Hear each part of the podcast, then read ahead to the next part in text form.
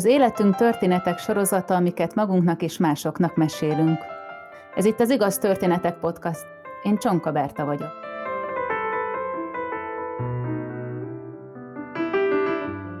A mai történetek olyan élményekről szólnak, melyek az iskoláskorban gyökereznek, de később vissza-visszatérnek és hosszú ideig alakítják, befolyásolják az életünket.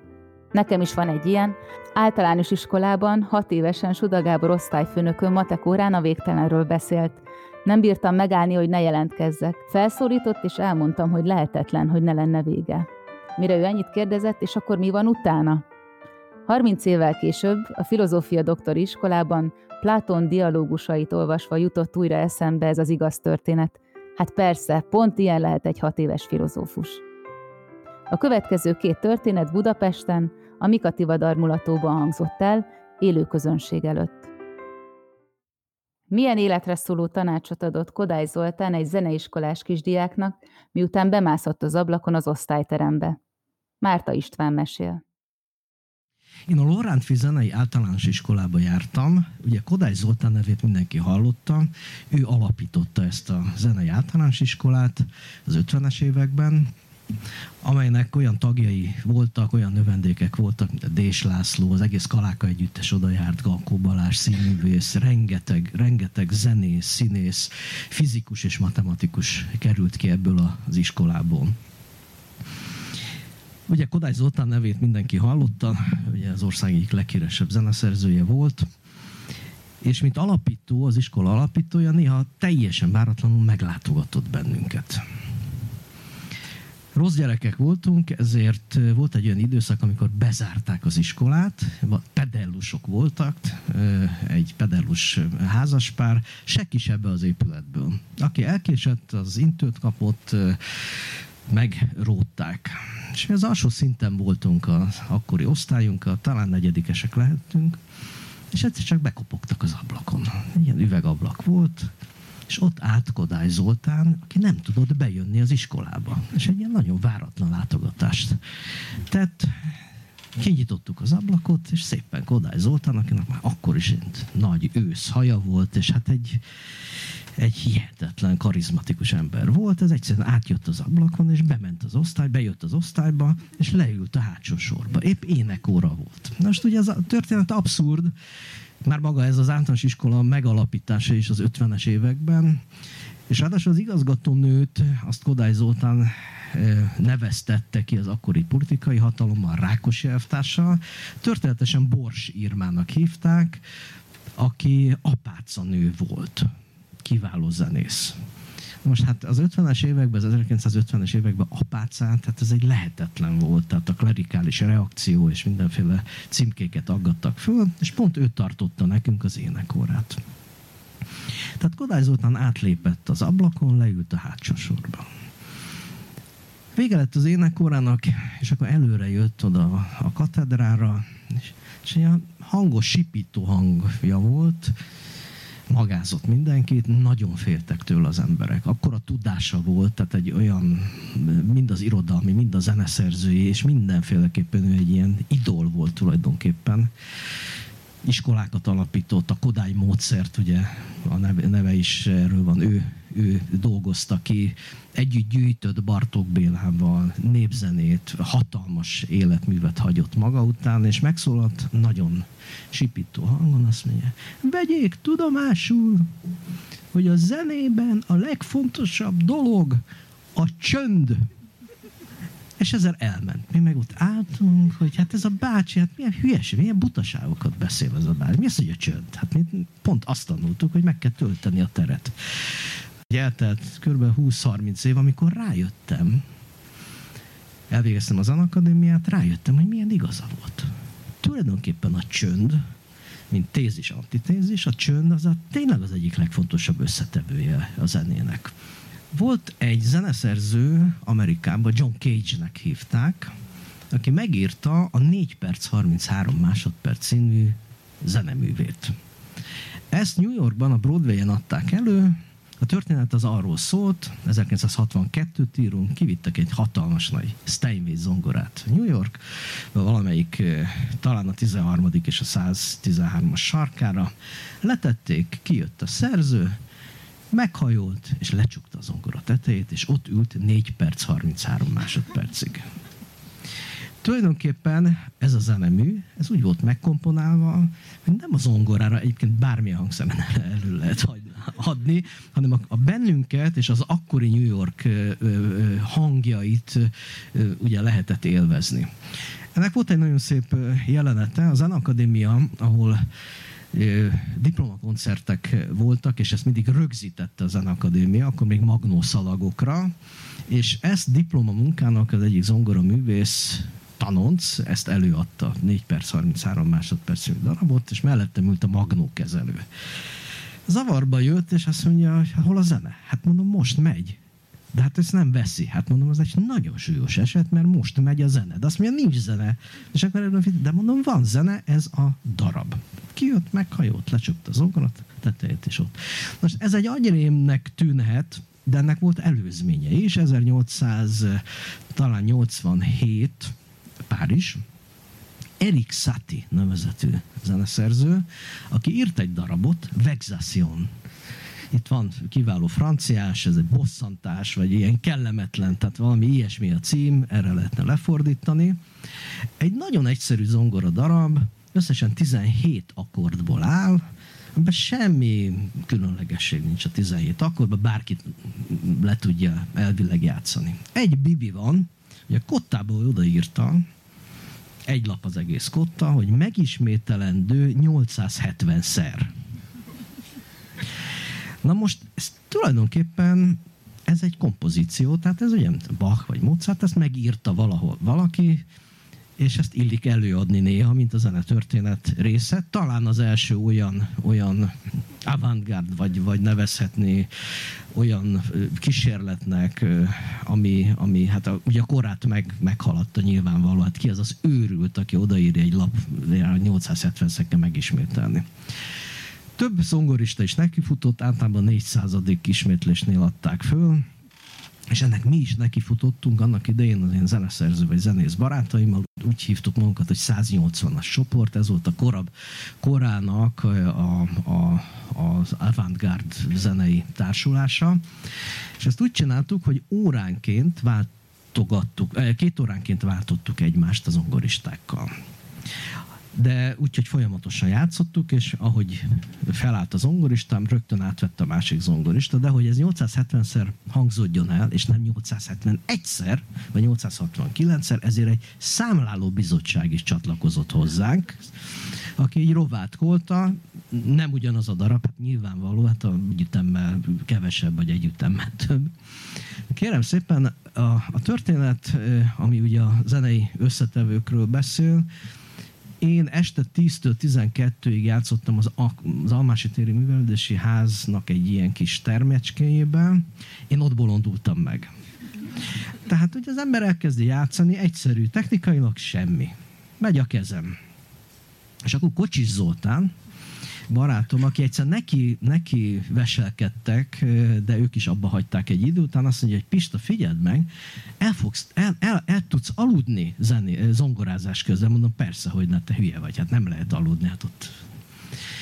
Eltelt öt perc a két órából, és úgy fölrém lett előttem a Fujiyama. Tehát, hogy így előttem áll, föl kell mennem, arról le kell jönnöm, és utána reggel 5 és 7 óra között ugyanezt meg kell tennem, kész, miért vagyok itt, miért születtem meg, miért, egyszer miért vagyok a világon. Tehát ezt a hülyeséget, ezt, ezt miért kellett ezt nekem csinálni? Na de nem hagyhattam abba, mert azzal megszakítottam volna a zenei folyamatot, ami 24 óráig tart. Tehát még csak 10 percet telt el, amikor tényleg azt mondtam, hogy az élet, tehát az élet nagy filozófiai kérdései vetődtek föl, hogy miért, mi végre vagyunk. És én ebben miért, miért mi végre vagyok, akkor még mindig csak 20 perc telt el. A közönség 10-15-en lehettek körülbelül, szép nyugodtan ott ültek, kibe járkáltak egyébként. Hát én meg őrültül nyomtam. Háromnegyed óra múlva e, tulajdonképpen e, átalakult az életem elaludtam.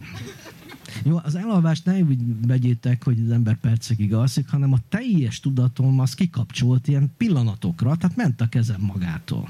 És akkor még mindig csak egy óra telt el, és hol van még a másik egy óra? És egy gyönyörű volt a jelenet, egyszer csak eltelt a két óra, és akkor reggel ötkor vagy hat órakor vettem át újra. És képzeljétek el, gyönyörű a, a jelenet, filmszerű, hogy ilyen hatan, heten aludtak hálózsákokon. Egy ablak volt az zongorával szemben, gyönyörű film jelenet, és kint lassan ment föl a nap, és világosodott. Én pedig nyomtam a reggeli penzumomat, és tulajdonképpen megváltozott a világról a véleményem, én magam is megváltoztam, és egy ilyen teljes ilyen zen állapotba kerültem, amiből aztán hihetetlen nehezen kattantam vissza a valós létbe. És ugyanezt aztán megcsináltattam a művészetek völgyébe, a Vigárd Petendi templomba zenakadémistákkal. Fölkészítettem őket, és egy néni hallgatta végig az egészet, aki ki, és most visszatérek az első történetre, aki történetesen egy apáca néni volt, Vigán Petendi lakos. És akkor vége lett, végült az egészet. Vége lett, akkor megkérdezte, hogy Pista, mikor lesz megismételve ez a csodálatos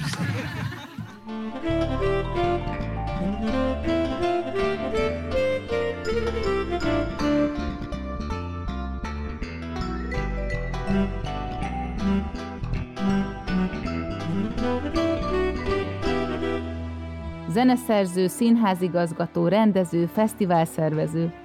Márta István pályafutása alatt annyi mindennel foglalkozott, hogy az megérne egy külön történetet. Több mint 300 színpadi és filmzeneszerzője, és ő alapította és vezeti a nagyon népszerű Művészetek Völgye nevű nyári művészeti fesztivált Kapolcson.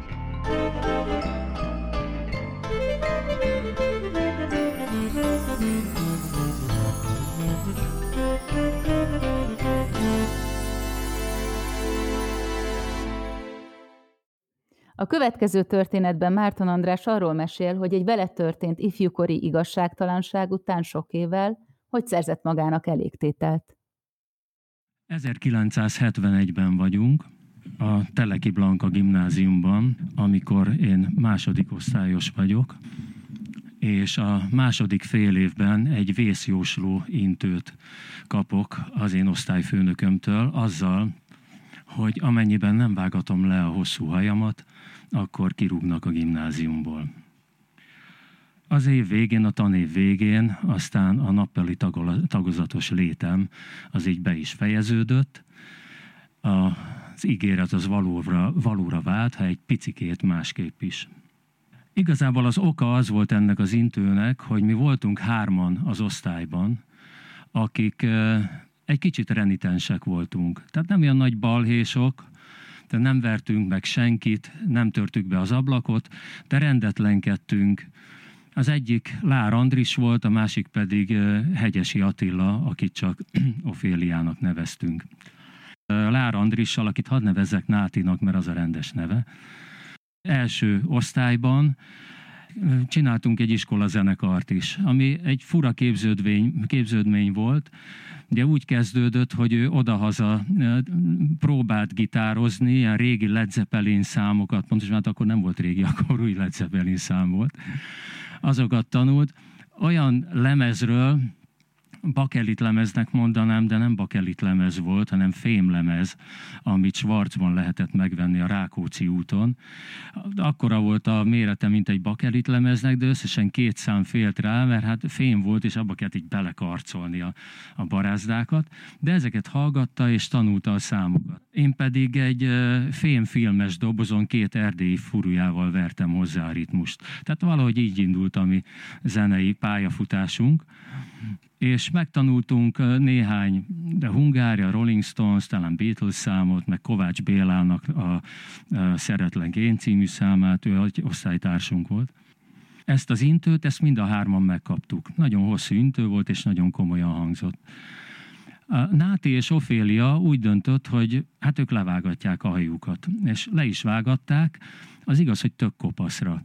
Viszont ezzel nem lehetett semmit kezdeni, mert nem volt benne az intőben, hogy de kopaszra nem lehet. Én meg hát akkor is már elég konok voltam, úgyhogy nem akartam levágatni a hajamat, nem vágattam le, semmit nem csináltam, vártam, hogy mi lesz. Az lett belőle, hogy szólt az osztályfőnöknő, hogy Hát kirúgni hajnövés miatt nem lehet, viszont azt fogja csinálni, hogy két másik tárgyból is megbuktatnak. És szövetkezett két másik tanárral, hogy akkor három tárgyból megbuktatnak, aminek az a következménye, hogy évet kell ismételnem. Viszont én azt mondtam, hogy hát én viszont nem fogok évet ismételni. Egyrészt az egy szégyenérzet is, meg nehogy már neki igaza legyen.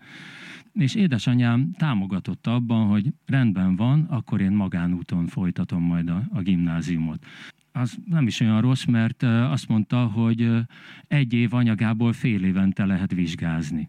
Tehát mondom, számoltam, hát ez második fél év, akkor én behozom őket, még előbb is fogok érettségizni, mint a többiek. Azt kikötötte persze, hogy jó, de mellette dolgoznom kell.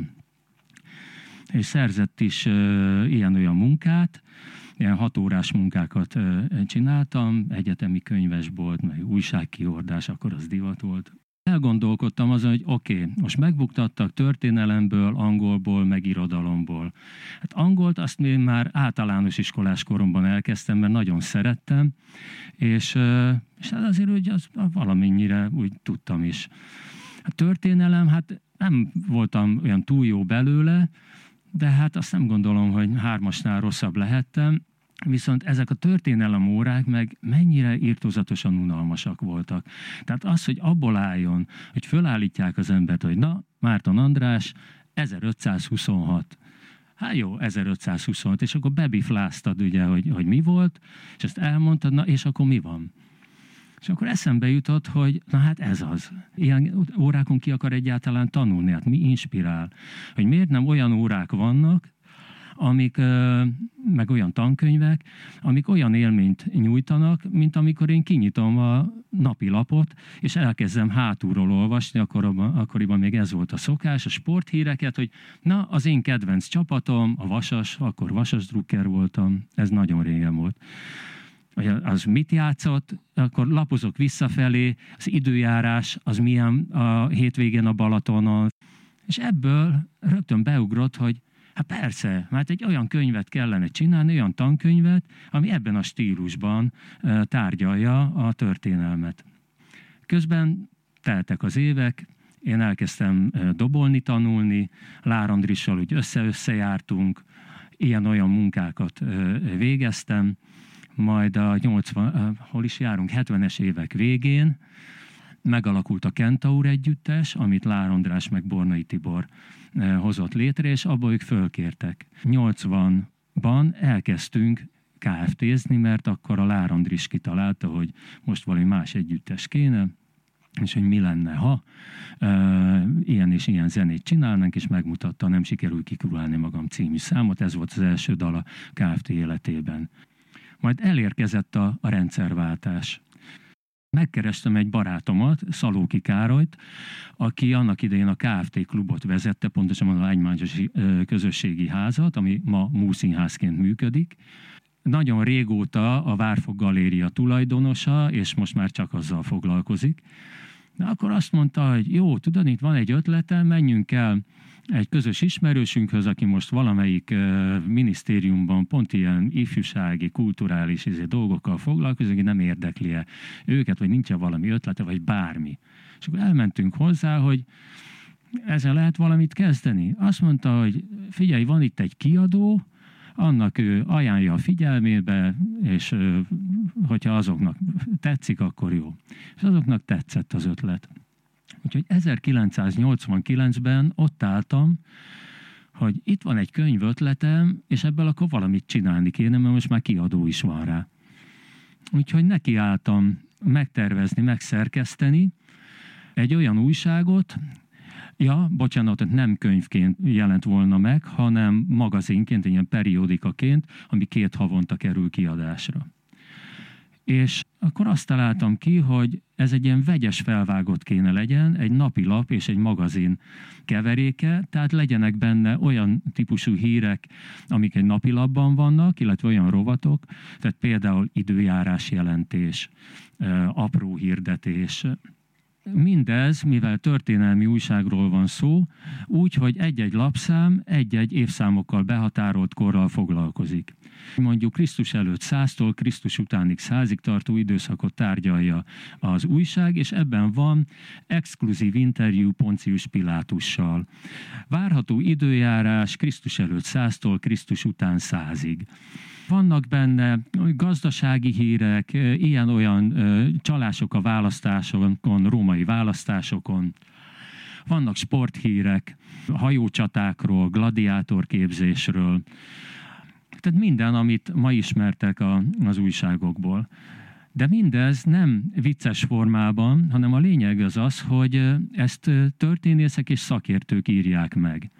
Csak olyan stílusban, ahogy én azt elképzeltem. Tehát én azt csináltam, hogy megkerestem sorra különböző történészeket és szakértőket. A kiadó az csődbe ment, de én azt gondoltam, hogy nem hagyom abba, úgyhogy egy kiadót alapítottam, a Szemtanú kiadót, mert ezt a címet adtam az újságnak, hogy Szemtanú. És utána éveken keresztül meg is jelentettem újság formájában, ugyancsak támogatásokból. Tehát a támogatások azok szépen elapadtak, Ugye a hét év után abba kellett hagynom az újság kiadást amíg 2012-ben, hosszabb szünet után úgy nem döntöttem, hogy a régi újságokból kicsit felfrissítve készítek én egy, egy könyvet. Ezen egy éven át dolgoztam, mert akkor előző évben volt egy nagyobb KFT koncert, és utána úgy találtam, hogy na jó, ez akkor előkészítést igényelt, hogy most egy kis szünetet tartok a, a szervezésben és megengedtem magamnak azt a luxust, hogy egy éven keresztül nagyjából ezzel a könyvvel töltsem az időt. Elérkezett 2012, amikor megcsináltuk ezt a könyvet, kiadtuk, és elég szép sikert ért el, pár hónap alatt gyakorlatilag elfogyott az összes példány. És utána pár évvel egy bájos fordulatot vett a szemtanú története, ugyanis egykori gimnáziumom akkori igazgatója egy 12 pontos nyílt levelet intézett a kormányhoz a Tanítanék mozgalom nevében. És ebben a levélben éppen az a szemlélet tükröződött, amit annak idején én hiányoltam az iskolában. Úgyhogy felhívtam, egy időpontot kértem tőle. És bementem hozzá, majd egy rövid beszélgetés után átnyújtottam neki a szemtanú egy dedikált példányát. Azzal, hogy fogadja szeretettel, remélem hasznát veszik az órákon. Aláírás Márton András, a Teleki Blanka gimnáziumban egykor történelemből megbuktatott diák.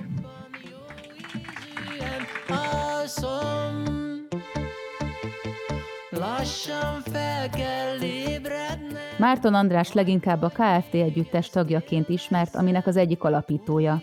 Dobos, zeneszerző, énekes. De amint az a történetből is kiderült, a zene mellett a történelem is a szenvedélye. Azt viszont kevesen tudják róla, hogy feltalált egy sugógépet, amit 1994 óta televíziós produkciókban széles körben használnak.